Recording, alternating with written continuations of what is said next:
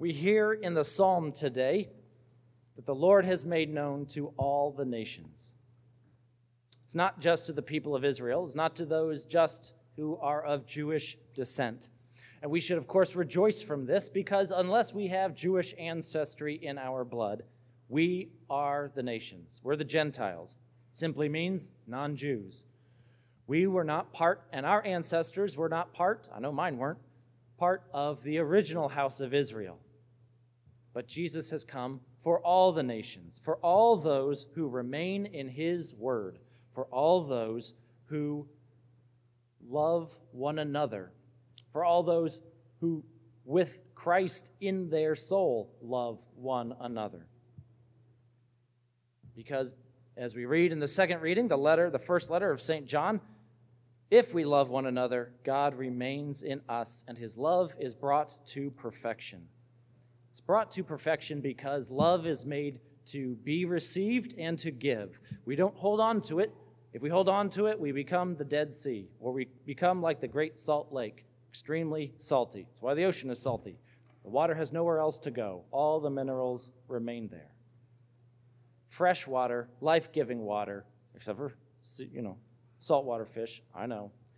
Life giving water for us is fresh water. We receive love, we give love. We receive love, we give love. That's what makes us truly alive. Because God is love. We receive God, we give God. We receive God, we give God. The problem is, I think more often than we realize, we don't dwell in God's love we are not in a position to hear God's love, to receive God's love. When I say hear, I don't just mean with my ears, I mean with our hearts, with our very being. We're not in a position to be loved, to allow ourselves to be loved, to know God's love. So this week, I just got back from a self led retreat. And some of the books I were using, well, one of the book in particular, one book in particular I was using was God Speaks Your Love Language. And I want to talk about this for just a little bit. Well, for a lot of bit. But if you're not familiar with the original book by Gary Chapman, I think it was written in 98, The Five Love Languages. That would be the first one to read. And if you haven't read that, I highly recommend getting it and reading it. It's short, it's worthwhile, it'll change the way you relate in marriage or relate to your kids or relate to your friends or whatever. Most importantly, this next book, God Speaks Your Love Language builds off of that first book. And the five love languages are, just for a quick review, words of affirmation. So if you're a parent or a father, especially, I'm proud of you, son. I'm proud of you, daughter. You did a good job. Great game. Good job on that test. Honey, I always appreciate how you have the right thing to say. I love how you have dinner ready. I love how you come home from work on time. Any words of affirmation. And before I go any further, the five love languages are pretty much each of us have hardwired in us one or two that rise to the top. And when we receive love in that mode, in one of those five love languages, we actually hear it and we feel it, and we feel loved. When we receive it in the other four languages, we might be able to recognize it. We might not even actually even recognize it. And even though you might be, as one spouse, you might be giving words of affirmation every day because that's your love language and it's easy for you to, to say good things to your kids and say good things to your spouse. But if that's not the way they receive it, you might as well be speaking Greek because they're just not going to pick up on it. No matter how much you compliment them, no matter how much you praise them, it doesn't mean anything to them. And so you have to learn what your whoever you're trying to love, what their love language is, and that's what you have to speak. That's how you will feel loved. The next one would be physical touch. We're not talking about in the bedroom. We're not talking about making babies. We're talking about everything else. We're talking about hugs. We're talking about kisses on the cheek. We're ca- talking about hand on the shoulder, hand on the elbow, whatever. Sitting next to somebody where just by your presence and your touch, the other person knows I'm loved and you are here for me. That's what that physical touch means. Gift giving. It can be things that cost money. It doesn't have to be things that cost money. It could be a little rock that you find. It could be a leaf in the fall that you think is really pretty and you bring it home for your loved one because you think they'll appreciate it. If that's their love language of receiving gifts, they will appreciate it. If, of course, one thing, I'm going to take you out for dinner. Oh, yeah, that'll be something real good. Yeah, I'm go- I got you a ring. I got you jewelry. I got you uh, the gift of me being home on time. I got you the gift of we can watch whatever you want to watch tonight. Whatever. Any kind of a gift. Use your imagination. It doesn't have to be big. And is to let the other person know I am loved because you got me this gift. And you get me a small gift once a week. Awesome. Another love language is acts of service. You take out the trash, you do the dishes, you fill up the gas tank, you wash the baby, you change the baby's diaper, you mow the grass, anything, anything and anything. I'll let you pick where we eat dinner tonight. I'll let you get ready in the morning before me. That's an act of service. Oh, people outside today who selflessly dropped their family and their and the, their wife, mom, off under the overhang, and dad went and parked in the torrential downpour that we had and came in. That is an act of service. And if that's your love language, it really meant something. It really helped you concretize, help you feel loved. And the last one is quality time. The two of you are together. Doesn't matter what your activity is, you're just together. You could be reading a book together. You could be doing different things in the same room. You could be watching TV together. You could be going on a hike together. You could be eating food together. That's what matters is just the time. Each of us have one of those that is our strongest, that we want to receive love in. And when we do feel receive love in that way from somebody that we want to feel love from, again, a spouse, from God, from a parent, we feel secure. Anxiety goes away. Hope comes back. These are some of the benefits. And it sounds a little crazy and it sounds a little cheesy, but this is absolutely true. The world isn't so bleak. We can overcome whatever is thrown our way. I'm not worried about you leaving me. Again, it could be a parent, it could be a spouse, it could be a priest, it could be God. I'm not, and think about that from God's point of view, from your point of view to God. Do I feel secure and confident in my relationship, in His relationship to me? Do I know that He loves me? Do I know that He'll forgive me at any moment that I ask for it? Do I know that He'll always take me back? That's a better way of putting it. Or do I just come here because my parents tell me to come here? to Mass? Do I just come here because I think I'm supposed to, because I'm Catholic, that I come to Mass? Or do I feel God's love in everything? Do I feel His presence in the day? Do I feel His presence in waiting in line, in getting cut off in traffic, in being in a traffic jam, in being at work, in taking care of my sick child, whatever? When we feel love, and when we especially feel God's love, everything just fits together and everything is much more peaceful. So I'm going through this book. God speaks your five love languages.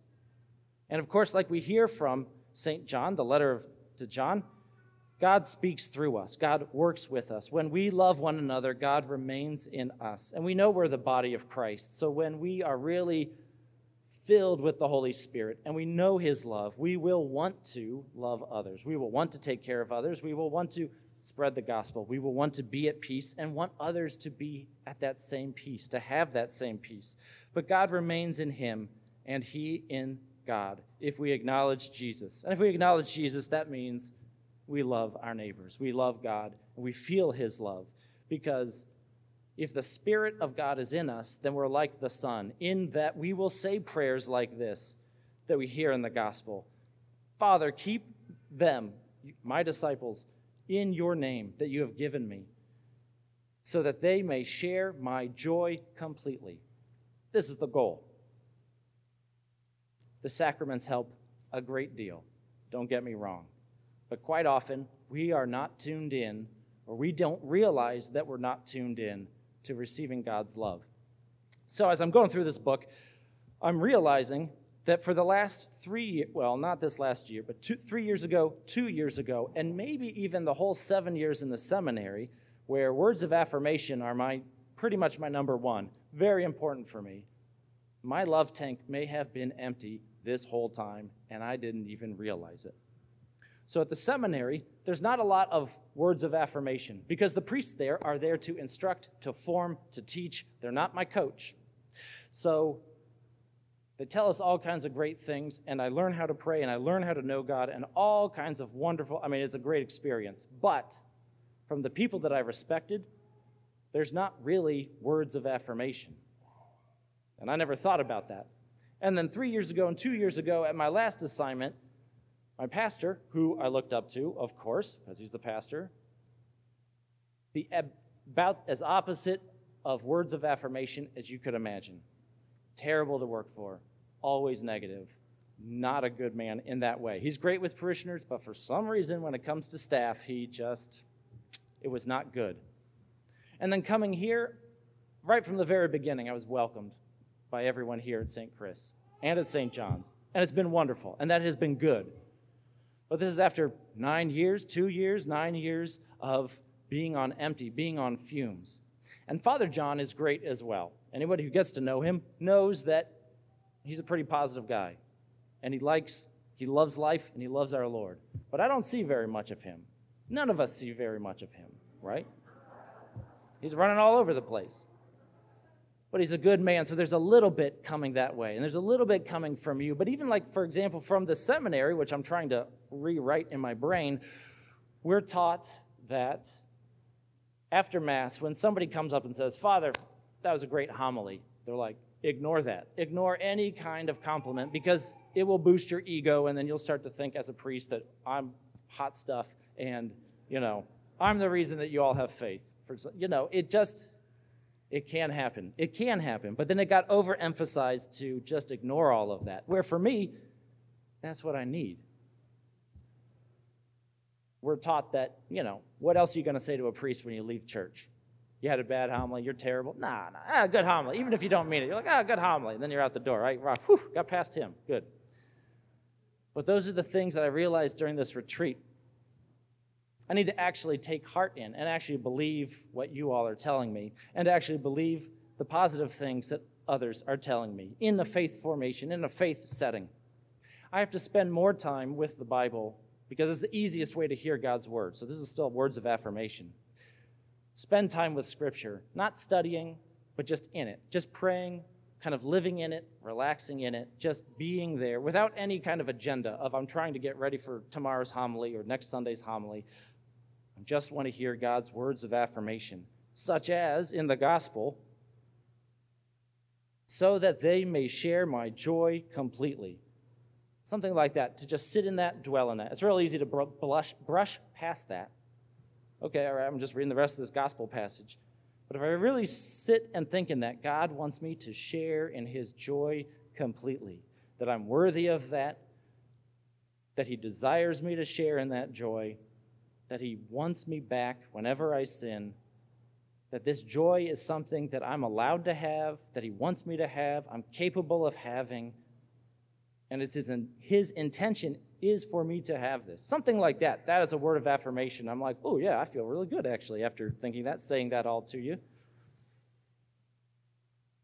Again, the benefits are peace, hope, security, a lack of fear, it goes away. The tirades that the world throws at us, and you've heard me say this before, the lies and the control and the hate and the indifference that the world is telling us now today and telling us that we're wrong. We can never do anything right. There's no citizen in this world, apparently, that can do anything right. That's what the world tells us. It's not what God tells us. But we believe it when that's all we hear, or we hear that often enough. And when we think of our children and our brothers and sisters, and maybe our parents and our elderly parents, we think of those around us, and we realize we can't give what we don't have. I can't transmit to you a love, a deep love, an abiding love of the Lord unless I have that as well.